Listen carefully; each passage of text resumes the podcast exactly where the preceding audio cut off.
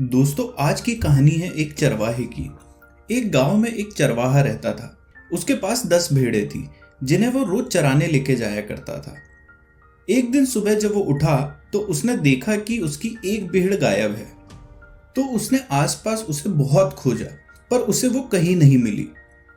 अगले दिन फिर एक भीड़ गायब हो गई, और ऐसे ही एक एक दिन करके उसकी सारी भीड़ें गायब होती जा रही थी। उसे समझ में नहीं आ रहा था कि क्या हो रहा है।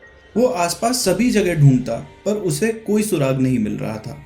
आखिरी में जब उसके पास सिर्फ़ दो भेड़ें बची, तब उस रात एक भीड़ बहुत ज़ोर ज़ोर से चिल्लाने लगती है। वो उठ के आता है और उस भीड़ से पूछता है, क्या हुआ? इतना क्यों चिल्ला रही हो? तो वो भीड़ बोलने लगती है, मुझे बचा लो, प्लीज़ मुझे बचा लो। ये जो दूसरी भेड़ है, वो भेड़ नहीं, भेड़ की खाल उड़े भेड़िया है। ये सभी की तरह आज मुझे भी खा जाएगा। प्लीज़ मुझे बचा लो। चरवाहे को विश्वास नहीं होता है। वो जैसे ही उस भेड़ की खाल लटाता है तो सही में भेड़िया निकलता है।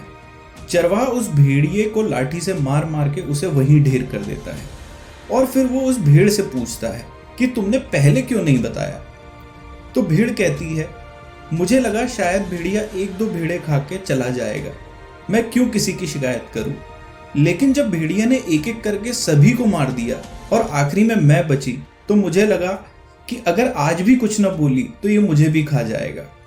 तो चरवाहा बोलता है, तुमने ये कैसे सोच लिया कि ये भेड़िया एक दो भेड़ों को खा के यहाँ से चला जाएगा? भेड़िया तो भेड़िया होता है। वो अपनी फितरत कभी नहीं बदल सकता। अगर तुम पहले बता देती तो अपना इतना नुकसान नहीं होता और ना ही उन निर्दोष भेड़ों की जान जाती। दोस्तों, उस भीड़ की तरह हम में से ज़्यादातर लोग तब तक चुप्पी मार के बैठे रहते हैं, जब तक मुसीबत अपने सिर पे नहीं आ जाती।